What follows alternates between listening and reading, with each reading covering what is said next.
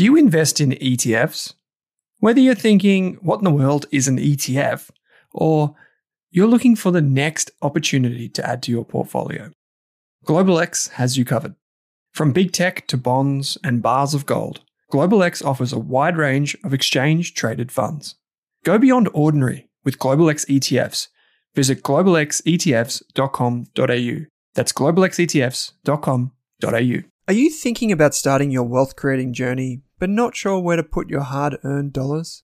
InvestSmart can help. InvestSmart offers a free quiz that makes it easy to find the right InvestSmart ETF portfolio to help you reach your goals. Just visit investsmart.com.au and hit Get Started. Answer a few simple questions about your goals and how much you want to invest, and you'll get a tailored statement of advice with a portfolio recommendation. You can visit investsmart.com.au for a no obligations free statement of advice. This ad is brought to you by InvestSmart Advice, AFSL 334107. Hey there, here's a quick note. This podcast contains general financial advice only. That means it's not specific to you, your needs, goals, or objectives, so don't act on the information until you've spoken with your financial advisor. You'll find our full disclosure, disclaimer, and link to our financial services guide in the show notes. Uh, Drew Meredith, how you going? Pretty good. I always see that uh, intro or the promo um, intro video, and you look a lot different there. what are you trying to say? That was from. Is that like six years ago, five years ago? So the for anyone that's listening on a Saturday morning, we're just going on video live on YouTube. Um, and there was a disclaimer video. Uh, yeah, so that was about three years ago. But beard. You can age so quickly when you run a business. It, uh, it is unbelievable. Also, when you have like a a crisis um, and you go from your twenties to your thirties during COVID, um, you just don't get to celebrate the same way. So, um, got a question for you. I was having uh, breakfast with a mate of mine. Uh, uh, Mr. Ryan Newman, CFA from um, Motley Fool the other day, and he just wanted to confirm something that I needed to confirm with you. Oh, which was Hi, that, Ryan. Yeah, you're not a real doctor, are you, Doctor? No, I'm not. I, I do hope to one day get an honorary doctorate, yeah. like Shaquille O'Neal or multiple basketball players have. But no doctorate, no. So, like, you would get one for like predicting interest rates or something. Something like could be anything, yeah. Yeah. Service But you do- to, to financial economic forecasting. I'm not sure. Bill Mitchell's going to give you a run for his money. Cap and a when it gown, comes on. Uh, I can see you in all the regala and everything like that. Um, in other news, Sam Altman fired, then comes back. All the while, I just saw an article from this is from The Guardian, and we're recording this on Friday, the 21st of November, 2023. This is from The Guardian, who says, You can't look away for long at that. That was basically he was gone, then he was back within 24 hours. Oh, yeah. hours. OpenAI was reportedly working on an advanced system before Sam Altman's sacking that was so powerful it caused safety concerns among staff at the company. The artificial intelligence model triggered such alarm with some OpenAI researchers that they wrote to the board of directors before Altman's dismissal, warning it could threaten humanity. That was from Reuters. The model called the model called QStar was able to solve basic math problems it had not seen before. That's according to the information, which added that the pace of the development behind the system had alarmed some safety researchers. The ability to solve math problems could be viewed as a significant development in AI. This is what go, they mate. called uh, was it artificial general intelligence, where computers can think and reason for themselves. Yeah. Um, so Sam Altman was the CEO of OpenAI, which runs ChatGPT, Mhm. and 49% owned by Microsoft. Mhm. Did you see what happened there? He, the board pushed him out. He basically signed to join Microsoft. 500 staff and programmers also agreed to join Microsoft, and then this whole thing kind of reversed and reinstalled installed him as CEO within 24 hours. Mm. Pretty crazy stuff. Definitely, and the future of humanity rests on it. So we hopefully they're making the right decision. well, in those Forecast 500 Andrew people we trust. forecast on this one. Yeah, Yeah, let's do a let's do a forecast. What's your forecast? Everything will be fine. Okay. Oh, Jesus. Yeah. You we want you to say the opposite so that you're wrong. OpenAI. will- All right, yeah. This is the beginning of the end of humanity. um, I've got a hypothetical that I might catch you with. I heard it uh, while I was watching a show the other day.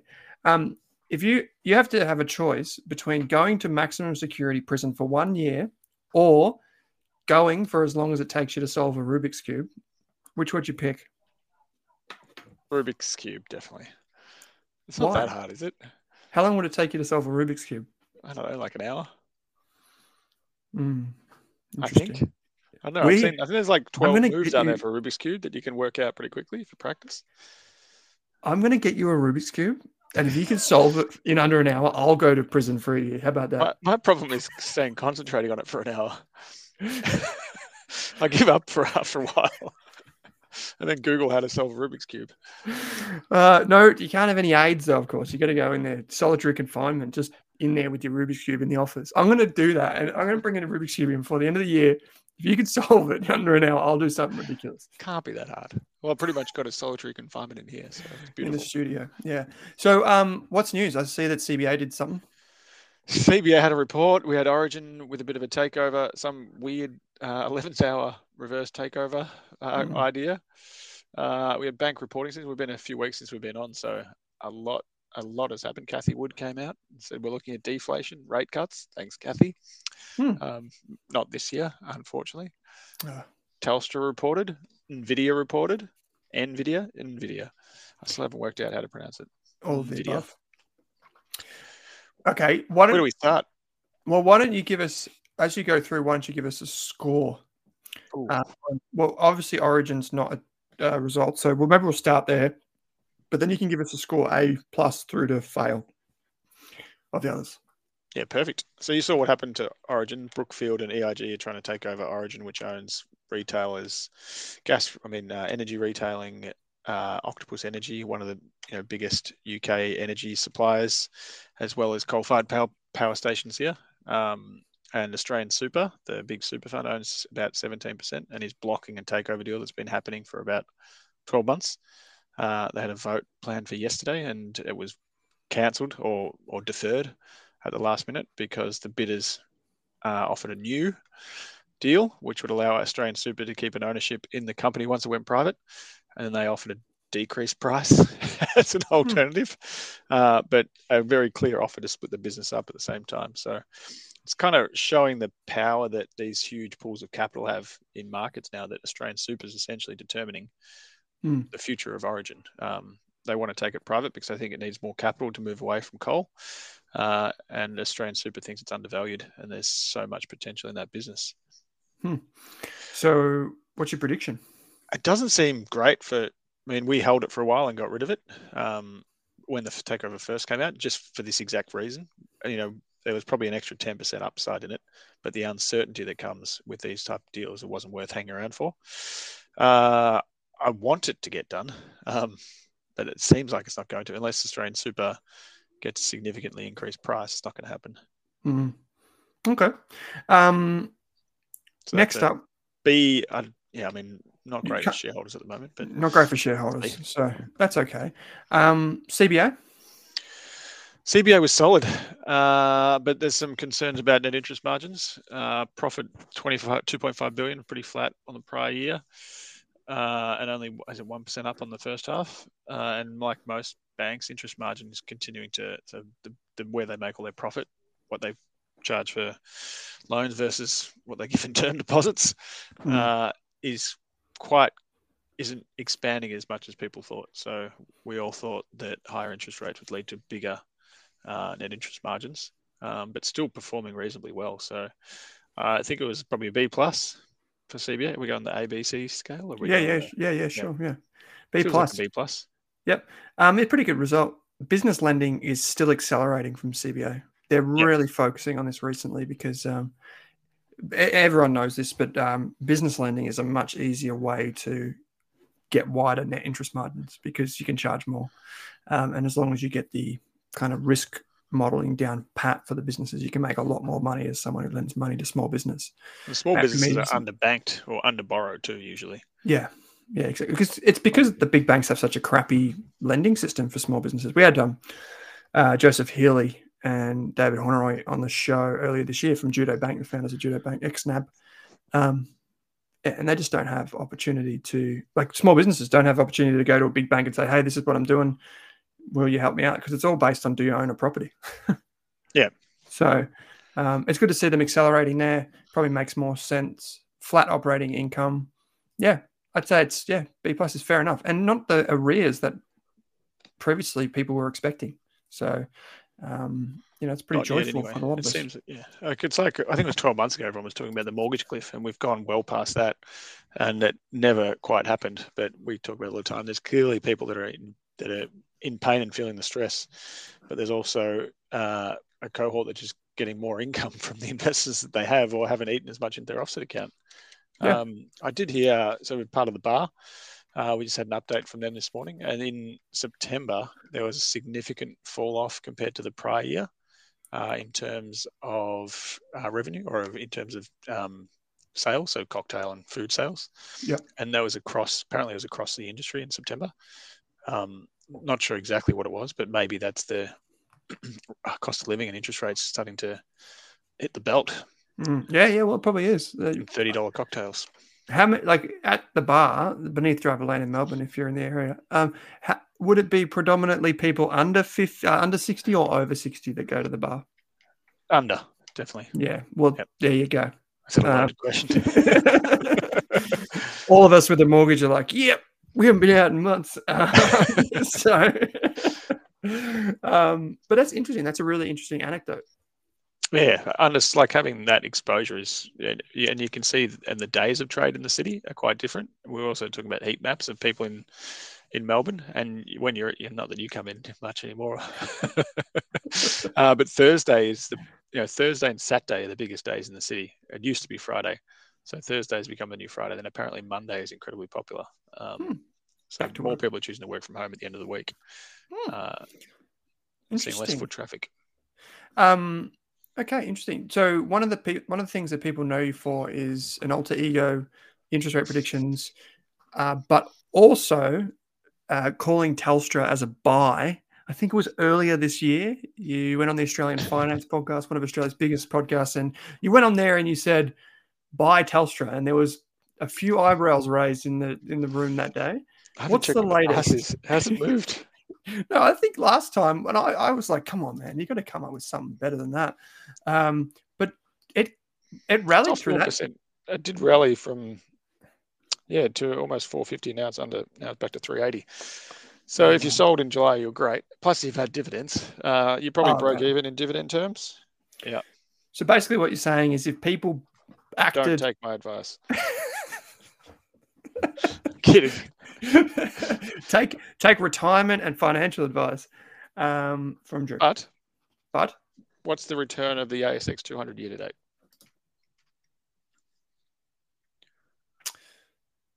eh, dividends, Do, no do you want an dividends. over under? No, did, did, did, I'll do ask for dividends or no dividends. So you going price return ASX? Uh, I would say negative one Positive one. So yeah, you haven't underperformed the ASX that much. Yeah, okay, yeah, if fair. Telstra's down one or down four for the year, uh, and that's pretty that's pretty surprising that the market's only up one and it's up, but then it's almost only up one given how strong it was earlier in the year. Hmm. Um, and there's something there's probably this linking to that AI story. You don't know that I hid some numbers on the um, notes that we've got here. Yeah, um, you hit some numbers using AI. AI. put them in a different font, so, so you can't see them. Cheeky, Owen doesn't cheeky. prepare a lot for these, as we've worked out. He puts like three dot points. I put 400. Uh, so, how much has AI powered the Nasdaq this year? We kind of check in on this every few weeks or month or so. What's the Are you- Nasdaq 100 up year to date to today? Year to date, Nasdaq 100, including the Magnificent Seven. Yeah. Over Four- under No, no, no, 36 percent. 47. Jesus. Uh, but it, okay. But I've been Still, hearing if you exclude the Magnificent Seven from the S and P 500, you're up like a couple, like single digits. Include them, you're up about 20. Yeah, that's like anything. You exclude the best ones. I know. I love those things. I always think that to myself. I'm always like, yeah, If we did not, but we did, yeah. but we did. Like those people that always say, oh, well, if you just avoided the 10 worst days over the past 10 years, and you're like, what? Who does that? Like, Impossible. yeah. anyway, yeah, cool. What else you got for me? Uh, we had, um, I mean, interesting one. Was, oh wait, was Telstra's what's is Telstra? A it was more of an update. Yeah, so Okay, it was right. pretty flat. You know, nothing significant. They're but returning to profit, a little bit of growth. Um, they probably missed the ball, missed the time in terms of selling their infrastructure assets. Now the bond yields are higher, Mhm. um, but they're just doubling down on the things they're good at, digital infrastructure, uh, and they're expecting um, uh, earnings to be, you know, s- slightly better than this year. So, but again, it's like a there's a role for different companies in every portfolio, uh, and this is one that essentially treat you treat like a bond. Um, Yeah. that, that it'll trade uh, in a range over time, but it's basically paying out most of its profit as dividends. So, and it's pretty well secured dividends. I was talking to. Oh, actually, public service announcement. If you hear this on Saturday or Sunday, can you please let me know if you want me to ask uh, David Lamont? He's the CFO of BHP Building. I'm catching up with him on Wednesday uh, for a podcast for a bit of an interview uh, in the BHP boardroom. So I'm just going to be in there. Don't know Not what I'm going to be doing. I don't know what I'm going to be doing in there. Um, probably interviewing him, I guess. Um, CEO of BHP, CFO. CFO. Oh, sorry. I try. I put. I push his head. I'm like, come on, where's Mike at? You know, like, what are you doing? Australian Investors Podcast. Bring it on. Um, I don't know. They need they want Andrew Dermott if you get it. they, need. I, I did name drop. I said Andrew Dermott has been on the show before. He could make an appearance. But if you want to, we've had some great suggestions for questions sent through on Twitter. Uh, so help us out. Just send in some questions. Uh, you know how to get in contact with us. Send us your questions via the link in the show notes. Um, yeah, the, the other thing I was going to ask you is a bit of a. I'll give you an over and under. You always give me over or under. So I'm going to give you over or under NVIDIA's return this year, 2023, over or under 200%, Just under. 240%. Ah, I thought it was like 190. That's It's a, a doubling. Yeah, And a it's half. one point, yeah, it's a one, it's a 1.2 trillion dollar business now. That's crazy. It's unreal. But then you look at the numbers that they pumped out this week, and it makes sense. I'm Yeah, sure think that. The inflection is insane. So revenue soared to 18.1 billion from 6 billion a year ago. So a threefold increase in semiconductor sales for AI, essentially. Uh, and the quarterly sales were a new record, um, 13 billion. It's just like the yeah, and and this is talking about the initial part, you know, the initial growth of AI, where they're saying this could happen, you know, 30, 40, 50% growth in AI and this in semiconductors for the next five to 10 years. It's it's not more. incredible. Like the the um the transition of the business over the past year, like everyone has known. I remember David Gardner from the Motley Fool talking about Nvidia. God, 2013. Well, it was out of favor during the pandemic too. This is like i- i- feel like everyone has always thought that this time would come. Like at least people that were in like the technology industry. But when it has finally come, I think it's still blown everyone away. How incredible it is.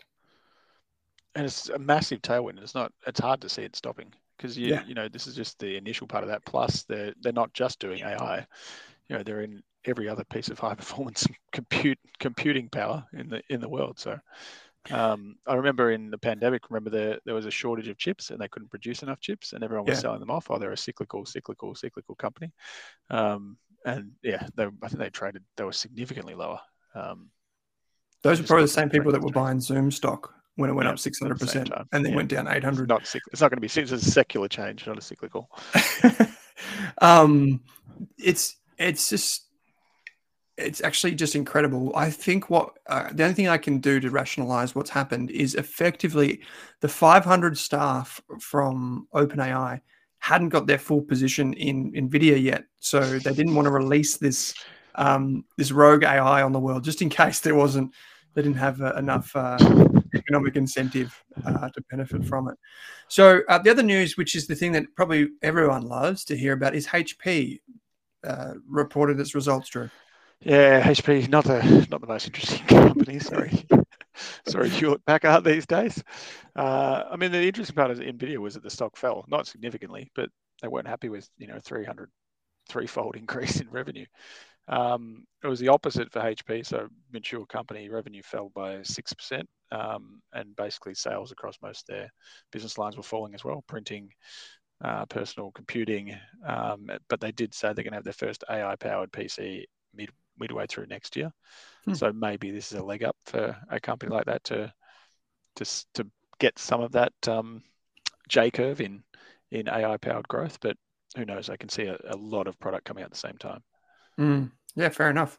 Um, so as we transition now, we've got uh, some hypotheticals. I struggled to come up with hypotheticals this week for Andrew uh, slash Drew. So if you are listening and you do have some hypothetical questions that you would like to put to either of us, you can use the show notes to do that. You just hit the ask a question button and uh, the link, sorry, and then hit the button that says Australian Investors Podcast. Actually, before I get to these, I did catch up with uh, Clayton Hatch from Pro Medicus for a lovely coffee the other morning down in Richmond, Victoria. Clayton Hatch is the CFO of Pro Medicus, who we all know, or which we all know. Um, the ASX's top performing company, I think, still over the past 10 years. Uh, recently hit an all time high. They had the AGM. Uh, the business is still just kind of ticking along. And I would, just, I came away from that that chat with Clayton just thinking it's a wonderful team. It's really focused. It's uh, its culture is actually what you'd expect. A lot of the times, the businesses that you see and they talk about culture, they have things printed on the wall as you walk in, of nice photos, or they call their their boardroom the Buffett room or something like that. Um, you know, it's not always the case. So it's definitely every time I've spoken with them, it's always been on, like on purpose. They're focused people who just really care about the product and the community they serve. So that was really reassuring for anyone that um, for anyone that you know follows the company closely as I do. So my hypotheticals for you, Drew, are as follows. Um, what has running your own business taught you about investing in companies? And the reason I bring this up is we all know the quote from Warren Buffett, uh, which says something along the lines of, I'm a better businessman because I'm an investor. I'm a better investor because I'm a businessman. What has running businesses taught you? Um, and as you said, culture, but culture is so broad. Um, I think it's the the people and the teams that are within those businesses that it, it be, always becomes about the people. The leader, and I, I sat next to there's a group called Kane Anderson, so a big real estate group. I sat next to the CEO of that company for dinner a few weeks ago, and mm-hmm. it was about the leader getting his team to grow rather than the leader being the, the key driver of that business. So how do you delegate or either delegate authority or have you know leadership coming from below rather than relying on one person at the top, yeah. if that makes sense.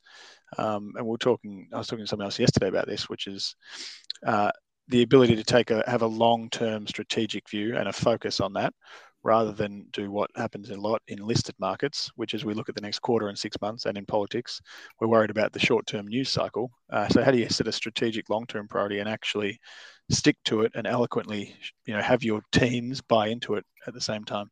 Mm. Um, I think, and and that's how when as we run multiple businesses, how do you stay on track and make sure that you're heading in the right direction and don't you know lose the forest for the trees? Is that the right one? Um, sure. Which is to understand where you want to be in five or ten years, and and make sure everyone knows that as well. Yeah, um, that's fair enough. I would say something that I've taken away is that the more I've run a business, is the more I realize that it is just absolutely essential to either be a manager or a leader in a business to understand and to be able to forecast how a business might run. Like it still bamboozles me that some of these analysts that are at top shops have ever never ever had like real operational experience because you just realize how unbelievably difficult it is to do those things like culture um, to move a business and then on top of all that to try and predict it from one quarter to the next that would just like with like they try and predict it like specifically yeah. impossible absolutely impossible um so you can have a general sense of where businesses are going but um that would be one thing that i've learned. Okay. Another one that we get a little bit is um more around the educational side. If people want to move into the industry drew we can be maybe a bit quicker with this one. If you had your time again would you have studied the certified financial planning the cfp designation? Um, probably. I mean, I think it was kind of required when we did it, but it didn't add significant um, benefit. And I think a lot of this is that it's, you know it's run by an association. You have to be a member of that association to have that mm. uh, authority. We've got. I'm an SMSF specialist advisor as well, and that's like when you're looking at retirement, that's very focused on SMSF, super law, tax law, and very sure. relevant. Um, some, yeah, I think the CFP wasn't necessarily that valuable broadly, and maybe that reflected in the fact that so many advisors left the industry when the code of ethics came out, even though mm. they so many had the CFP mark as well. Mm. Is there another profession you would have chosen? Uh, you know what I like uh, these days, anyway. Interest rate predictions. Writing, writing. Oh, okay. Writing yeah, interest rate predictions. yeah. um, I know journalism's a tough kind of industry to be in, though. So you know the you know the constant turnover. You part of that is what you do. Yeah. Uh, but this you know ability, I've got this for some reason ability to write quickly, maybe not that well, but quickly. Hmm. no, you uh, get wrong. my thoughts down and maybe kind of uh, not um, and and translate hopefully complicated concepts into more straight, more simple uh, explanations. So writing for sure. I could sit in a dark room and you know write thousands of words after thousands of words. Okay, well, don't do that because that might be a bit weird. But um, I think that yeah, I think that that is actually a tremendous skill. The ability to write, like we've spoken about it so much on the show. The ability to write for anyone that's like interested in investing or running a business is to put your thoughts down, even just for like journaling. I find that I would say, you know, if I could choose a personality trait of something of of a person that I'd want to work with consistently, it would be someone who journals. Yeah. Um, because it just brings like perspective, calmness, lowers anxiety, allows introspection, like those types of things. And um, for that reason, like writing is actually a very th- kind of like therapeutic thing um, to balance out your behavior. So that's cool. Um, okay, great. I your own head most of the time too. Yeah, I didn't expect you to uh, say that. To be honest, I didn't know what I'd expect you to say. Maybe like professional NBA player. I don't know something like five eight. That's never a chance. I don't know. You, you, I don't know. It could be like uh, some of those. Some of those guys. There's one guy from the Rockets that's pretty small. He's great. Um, we can't skip over Cathie Wood uh, signaling that we're in a deflationary. Oh, of course. Go for it. Here. Yes, tell us. Tell us what so, this high growth equity investor has to say about stagflation. The deflation trends begun in commodities, so commodity prices falling, and that's starting to feed through. So it could be in energy and starting to feed through every part of the economy. And next, it's going to airline prices because we know that one of the biggest contributors to inflation in Australia was people going to Europe during mm-hmm. summer, yep. uh, or European summer. Um, and uh, car prices, both of these things are in short supply after the pandemic, and they're kind of disappearing. So she thinks Fed's gone too hard, and they'll cut off a rate cutting program next year although kickoff, sorry. Good on her. Um, so, and we know that the first the first cut usually in these environments, if something happens, is 50 to 75 basis points in one go. So I could get all of my hikes reversed in one. One. So you're still hanging on, man. You're still hanging on. Still what was that? One on. more meeting before yeah. the end of the year? I just need to create a liquidity crisis between now and next week. well, you could be right. Um, could. Yeah. Yeah, well, say something about property or something. Someone being insolvent or something like that. And yeah, um, I, I, yeah, I mean, realistically, I love those headlines. It's always good to come out and say something. Uh, when you're a person like her, maybe you have a very strong influence, and you can say things, and people pay more attention to it, and therefore it reinforces your status or oh your yeah, when we just come on and say things, everyone's like, yeah, whatever those guys. um, but if you think about it, the US economy has actually been extremely resilient, I would say. Most um, have, apart from Europe. Basically, Australia's been pretty resilient too to yeah. to what's happening. Um, well, think about it. Everyone was predicting. I think Chris Joye came out and predicted like twenty six percent annualized falls in property prices. I don't think that happened. Um, Chris all the time, don't we? Oh, poor Chris. Maybe annualized. Maybe maybe if you annualize it, uh, the daily rate. Um, but um, at the end of the day, like that hasn't happened. These economies have been very resilient, very strong, um, and there's always something to worry about. But I think like they wouldn't be cutting rates unless the economy was racing, you know, down down a slope that it can't come back from. So I I don't know. We'll see. We'll see what happens in a stagflation environment where inflation is persistent, true, but growth is slowing. What do you invest in? Gold? Uh, stagflationary environment, yeah, generally anything that has a link to inflation. So something like infrastructure, real assets that have a high replacement cost as well. But I'm in the camp that inflation's falling, uh, and then eventually growth will turn, and we're probably going to need to cut rates at some point. So, but yeah, stagflation is scarce assets really, and um, less cyclicals. Uh, anyone, and then you'll always say quality and pricing power. Quality and pricing power sounds pretty good. Like tech. Um, yeah, well, who, tech. who performs well? Tech. Yeah, and got a thematic headwind, t- tailwind. to be honest, like the I spoke about this with Cameron Gleeson from BetaShares during the week, sponsor of the show. Thank you very much, BetaShares. Name dropping a lot. Um, well, basically, my job is to speak with people, which I'm very blessed to do, Drew. I am very, very happy to do that. It's very Talk lovely. I, I, I, basically, I'm very blessed, and uh, I do. It does not. It's not. It's not missed on me that I get to speak to these people, and I get to do it on behalf of the community, which is wonderful. But Cameron was saying that um, people have like looked at the US equity market returns, like you mentioned, Nasdaq before, S and P 500, the Dow, whatever, however you want to slice it, and they're like, well, you know, it's performed very well over 10 years. I think the Nasdaq's returned 20% compound for 10 years, right? An index, 20% per annum. But the price earnings ratios and the way you value these markets, in some instances, in some of those years, it actually fell because the earnings are growing so fast. And so, for a lot of people out there that are listening to this, what it basically means is that even though an index goes up, it can actually get cheaper over time because the company's profits accelerate. And so we've seen that happen at a time when interest rates are going up. So same thing happens here, where you know the results of our BHP and CBA mean the market has a significantly lower PE ratio than what the rest of it's saying. Yeah, but that's also why the Australian market has significantly underperformed the US market because over there there's no tax incentive to withhold uh, to pay out all your dividends and um, you've got to reinvent yourself. You've got to do share buybacks. Whereas here, you don't have to do any of that. You can just pay fully franked divvies. Let's not get into that dispute. Um, so anyway, we've got some questions to get through, Drew. Uh, as always, we don't know your personal circumstances, your needs, goals, or objectives. So always speak with a licensed and trusted financial planner, like say the one sitting right across from me here, which is Drew Meredith and the team at Wattle Partners. You'll find a link in the show notes to speak with a financial planner. Uh, it says financial planning, and then there's a link. So if you click that, that's how you do it. Uh, otherwise, you can head to the moneysmart.gov.au website. If we mentioned ETFs, funds like super funds, products like insurance, be sure to read product disclosure statements or the PDS and target market determination on some of those things before you acquire or invest in those products. Past performance, not indicative of future performance. Also, if you if you write in with a good name, you get voted the number one name for the week. You get a free pass to the Value Investor Program. Usually 499 bucks. It's yours for free if we select your question. Okay, casual rascal. They haven't started off well. We need full time rascals. That's what we need. Uh, hey, rascals.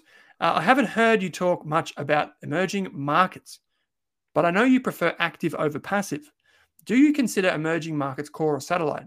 Is it quote unquote generally something to hold long term, i.e., decades, or something to monitor and assess on a shorter term horizon? Thanks, guys. Drew, generally speaking, EM, core or satellite? Is a myth. I don't know. I'm stealing your notes there. Uh, Cora, I think. Uh, I mean, it's clearly a satellite. The risk profile of emerging markets is Absolutely. significantly higher than than you know the Magnificent Seven, the SP 500, even the ASX 200. You could say Australia is an emerging market if you want to get some headlines, mm-hmm. um, because Cathy of out of China. Yep. uh, but we view a core as being, you know, incredibly highly diversified across uh, sectors and super low cost. And emerging markets are kind of less diversified and higher cost generally to access. But they're also much more variable and cyclical. And as we've seen, emerging market returns are heavily driven by currency and what's happening in the US uh, and around the world as to yep. how the equity markets perform.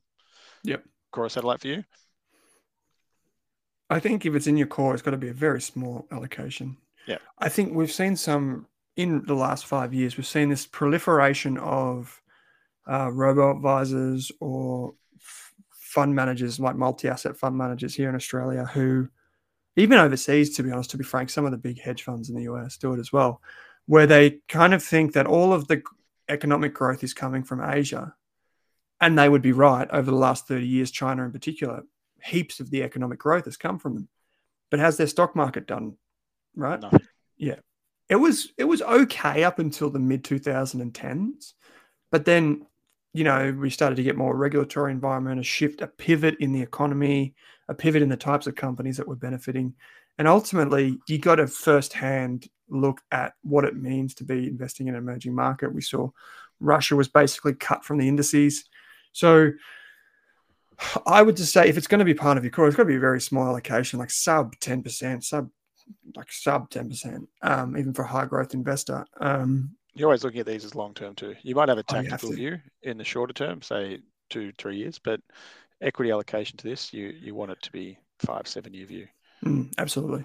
One of the Yeah. things that um, is quite interesting about this Matt Story, uh, who was working on our Rask Invest service, he um, did a bit of analysis into this, and basically it shows that there's kind of a myth around EM in that um, a lot of the economic growth, growth doesn't translate into earnings growth, and that's a key fundamental thing to understand. Is like it just simply doesn't translate, even though the country might be growing, per share profits not reflective market, of that for the Yeah. index. Yeah. Yeah. That's why I mean we've always one they're under researched and it's super inefficient, but you have to go active in these places because you want the companies that are growing earnings. You don't want the index. You want to know which parts of the economy and those and and pick and choose the the ones that are best positioned at any given time. Yep. Amen. Uh, Alex writes in, I assume that's the real name. Do you provide full transcripts for interviews? Thank you very much. And they reference the Brett Kelly episode. Uh, we don't do this anymore. We did in the past, Alex. You can um, you can use a service like Otter or Rev.com or something like that, and you can just put in the URL of a podcast or a YouTube video, and it actually does a full transcript uh, for you. So you can use one of those services if you like. Uh, there's also captions that are available on YouTube, closed captions, uh, if you're hard of hearing or something like that. So uh, check that service out, Alex. So Costo Lee writes in and says, Gents, I'm in my early 20s and, like many at the moment, still living at home. I have a stable, well paying job and am fortunately in a position where I want to start putting 20% of my paycheck into investments. That's not including my savings. I have, quote, dabbled in stocks and ETFs, but want to start taking it seriously. What advice would you give an early career professional who currently has a large amount of disposable income and want to get a head start building wealth for the future? For example, if you're young, is it too early to begin putting money in super? Paying off the HECS? Any resources or tools would be great. Thanks a million. I assume that means Costo is going to send us a million dollars, so. which is fine. Um, you go first if you want. Uh, I mean, the first one is good start. I mean, you're living at home and using, you're putting your savings or your excess income to, you know, something productive. So Hmm. uh, whether it's ETFs, term deposits, shares, super, um, you're in the right direction. Everyone, you know, the lesson everyone says is, what what would did they wish they did? Uh, um, what mistake did they make when they're investing? And they didn't start soon enough. So Yeah. that's step one. I mean, generally, in in your twenties, there's little benefit in putting money um, into superannuation at this point. You the conditions of release mean you're not going to get any access to it until you're at least 60, maybe Mm. 65, maybe longer. Um, you'll probably live to 100, which is a long time to wait. Uh, and you know, for that reason, putting investments outside superannuation generally makes sense. Um, you got a HECS question there. This is the this one always gets. I know the finance podcast, and I know some I think the guys at Equity Mates have had different views on this too. It just depends on what your objective is. So if you've got a HECS or a help debt, which is you know student or uni debt, uh, it's going to impact your ability to borrow to buy a house. Yeah. But at the same time, it's incredibly cheap borrowing that you couldn't get now because you don't have any security. So there is a benefit in not paying it off, and then likely paying it off if you need to borrow in the future, and it's restricting that. Yeah, I think a HECS debt should be paid off when you, or at least should be considered to be paid off near the time you want to borrow. Because the thing about the thing that makes HECS debt hard if you're borrowing for your first home is bec- it's not that there's the debt, which obviously would reduce your assets and liabilities column. It's actually income statement, your personal income statement, because HECS obviously applies over forty nine thousand or whatever it is these days. Uh, it takes a big chunk of your income away from the the servicing ability. And so that's why basically every mortgage broker would like it if you didn't have HECS. Um, I would say the best advice I got early on was to not dabble in stocks. Yeah. I think if you think about Drew's comment about the number one piece of advice is start early, the kind of the I guess the corollary is that how we say it uh, to that is that if you did start early, you didn't just go into specky stocks and blow yourself up because then there was no point starting early anyway. I, I, think the best thing to do would be to follow that core and satellite approach. Generally speaking, this is what we tell everyone in the Rask community: is put eighty percent of your money in low cost, boring ETFs, and put the other 20% into your brokerage account uh, that is responsible for your share trading. I, I separate those out. Um, That's because and, ETFs are broad based.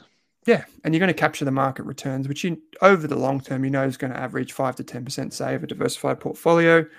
Um, and that's your plan B. And as your skills and knowledge un, uh, increases, uh, because you're using that other 20% to learn about businesses, to go and explore the balance sheet of NVIDIA, to find out what makes the Costco business model so fantastic, or why Telstra is a horrible business. And I can't believe it got recommended on the Australian Finance podcast.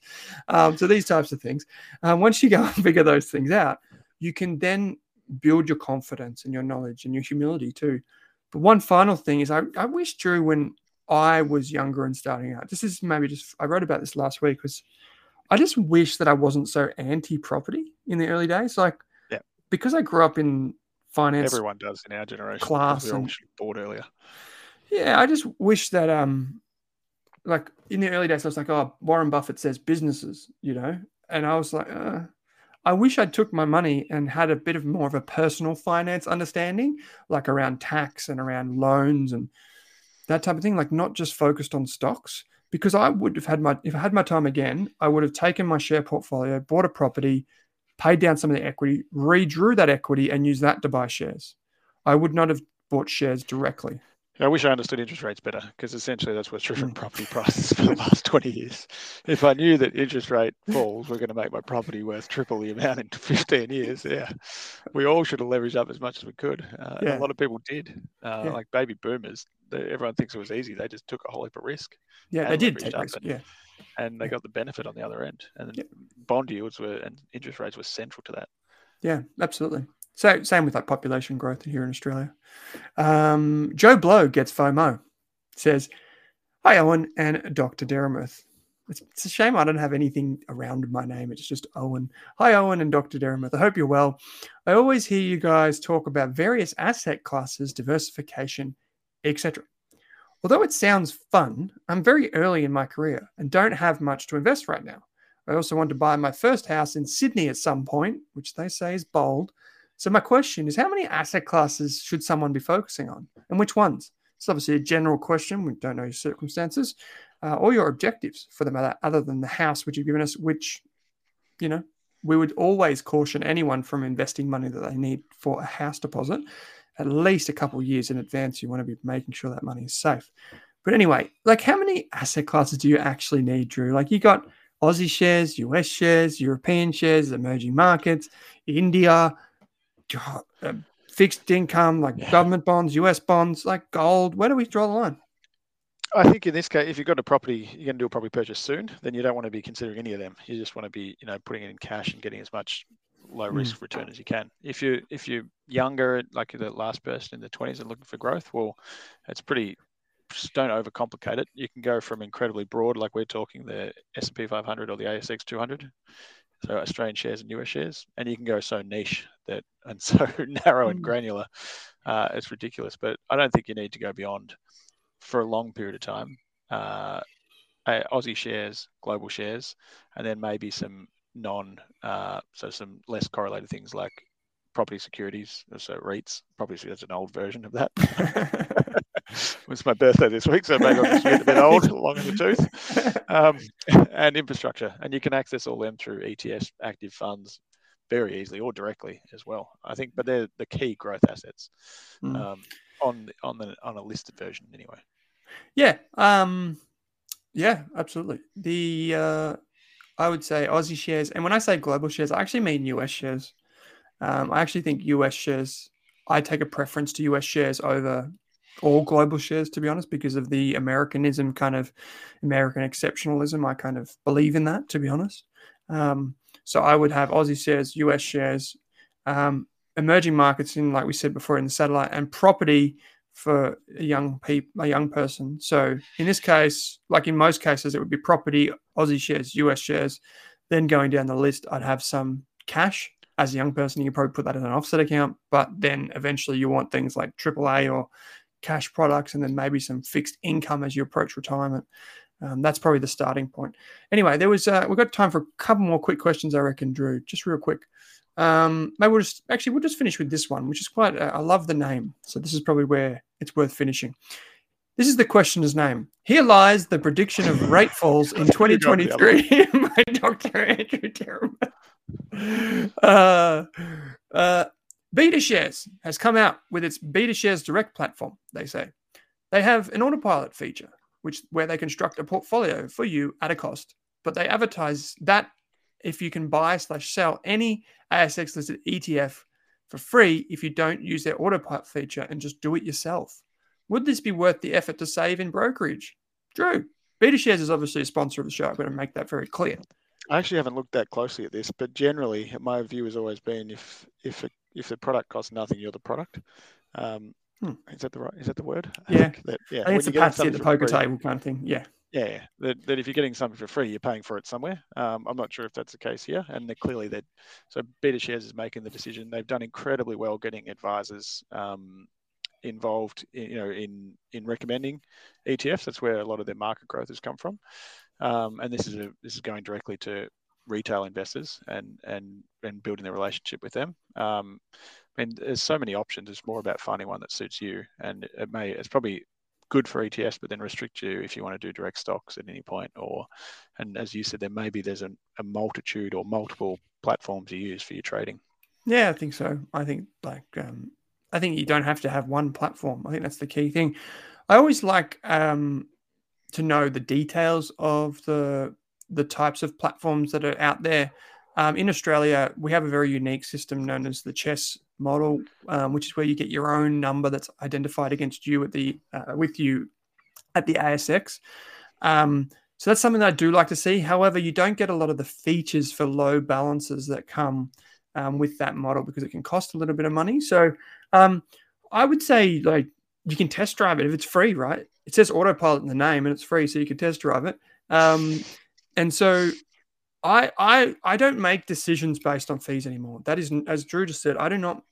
To be honest, the industry, the f- investment industry, is I think well past that nowadays. I think if if people still make decisions based on fees alone, of course we're finance people saying this, but if that's the only thing that you think about, then I think that's going to end up costing you. It's like people that only believe in index funds. Like I just why constrain yourself to something that may or may not always work? And um, I just think go and check it out. There'll be a, I mean, there's an ad for the thing on the show. So you may as well go and check it out, see what you think, give us your feedback as well. I'd love to know what you think. Um, I love any of these automation features that allow people to dollar cost average. I actually do like these things because um, it just encourages good behavior as opposed to the old, you know, brokerage accounts where the f- first thing you log in and see is a daily price chart or some candlestick pattern or that's just stuff designed just to make you lose money over the long term. Yeah. Um, so keep it simple. At least that's for me. I'm not smart enough to do any of that trading stuff. Um, okay, so I think if you've got the dad joke locked and loaded, it's in the rocket launcher, ready to be fired out. I might go with the best name for this week who wins the Value Investor Program I reckon um, here lies the prediction of rate falls in 2023 by Dr. Andrew Dermott, who I did ask about the BetaShares platform. Love the name. I loved all the names, and thank you for the questions. Please keep sending them in.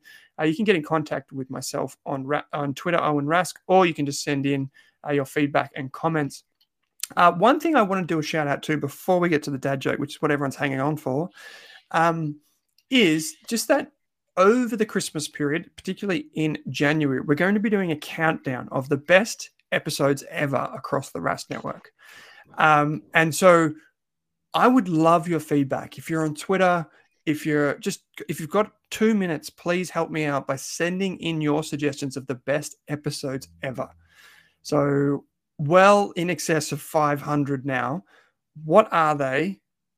Please let me know. Like we've had some fantastic people on the show. Some of the most of the people that listen to this show today would have missed so many of the fantastic conversations over time. And they're not just from Drew and I, of course, but um, of all the interviews we've done over the years. Um, like one of the wonderful ones that from many years ago went for almost three hours was Peter, Peter Pan, who runs Castlereagh Equity in Sydney. Um, wonderful conversation. Even the very first episode um, with Wayne was wonderful. um, Wayne Peters. So check out all of those and please let me know in the feedback. It would be really, I really appreciate it. So, all right, with all that said, Drew, from Wattle Partners, retirement specialists, financial planners, tell us more. Sorry. Yeah, the suspense is killing me. Oh, I, I missed the end of your question there. No, no, I was going to say, what is your joke for the week? Oh, sorry. Um, already halfway out of the office. So this one was a very one that was one that's very close to home. Uh, um, Oh, okay. and that question is, or the the joke is, uh, I never liked facial hair until it grew on me. That's not that's not that good. It's not Not the fish good, in a riverbank type yeah. thing. I was, Uh, I was. I was way off. I- it always gets a laugh from me though because I'm always like I'm always preparing for something and sometimes it doesn't land. Like sometimes it doesn't come, but that that's Did okay. not land at all. Can I try a second one? Okay, go for it. Give us another Getting one. desperate here. Okay. Where are you sourcing your Uh, jokes from? This is probably the number you don't one want thing. to know today. Not the normal place. okay. There is a wonderful um, there is the fountain of dad jokes on was- Twitter at dad Here says jokes. What is it? I was playing chess with my friend, and he said, "Let's make this interesting." So we stopped playing chess. yeah, right. Go go and play with your Rubik's cube. I think is the message for today because we're gonna need to get that that testing. Actually, I am gonna get you a Rubik's cube. It was your birthday the other day. I'm gonna get you one. I'm gonna bring it in the office and we're gonna sit down for an hour and we're going to film me. We'll do it on the next episode. we'll do a live episode as you solve a Rubik's cube. I think we can do that. Monique, I know you're not here this weekend to do the audio edits, but next week we're doing this. Well, Drew, this has been heaps of fun. If people want to get in contact with you, they can head to wattlepartners.com.au or even better, there's a link in the show notes that says ask a question. Uh, select the Australian Investors Podcast. There's another link in the show notes that says financial planning. Go in there and fill in your deets. Drew, pleasure, mate. Thanks for joining me.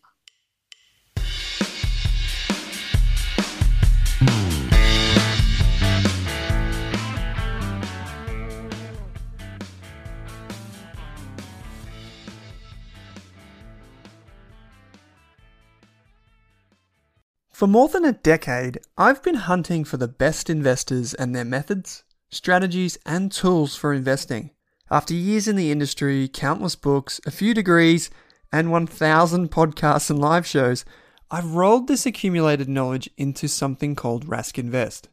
If you've ever heard me talk about a core and a satellite, active and passive, true long term compounding, or you simply want to know exactly how I would invest, now is your chance. Rask Invest is our new investment service, designed for all types of investors who want professional management of their core portfolio at a low cost from a team they trust. Rask Invest helps you automate your wealth creation and passive income. Simply click the link that says Invest with Owen in your podcast player to join one of our live platform walkthroughs or book a call with us. You can also view the Rask Invest PDS and TMD and get invested with me.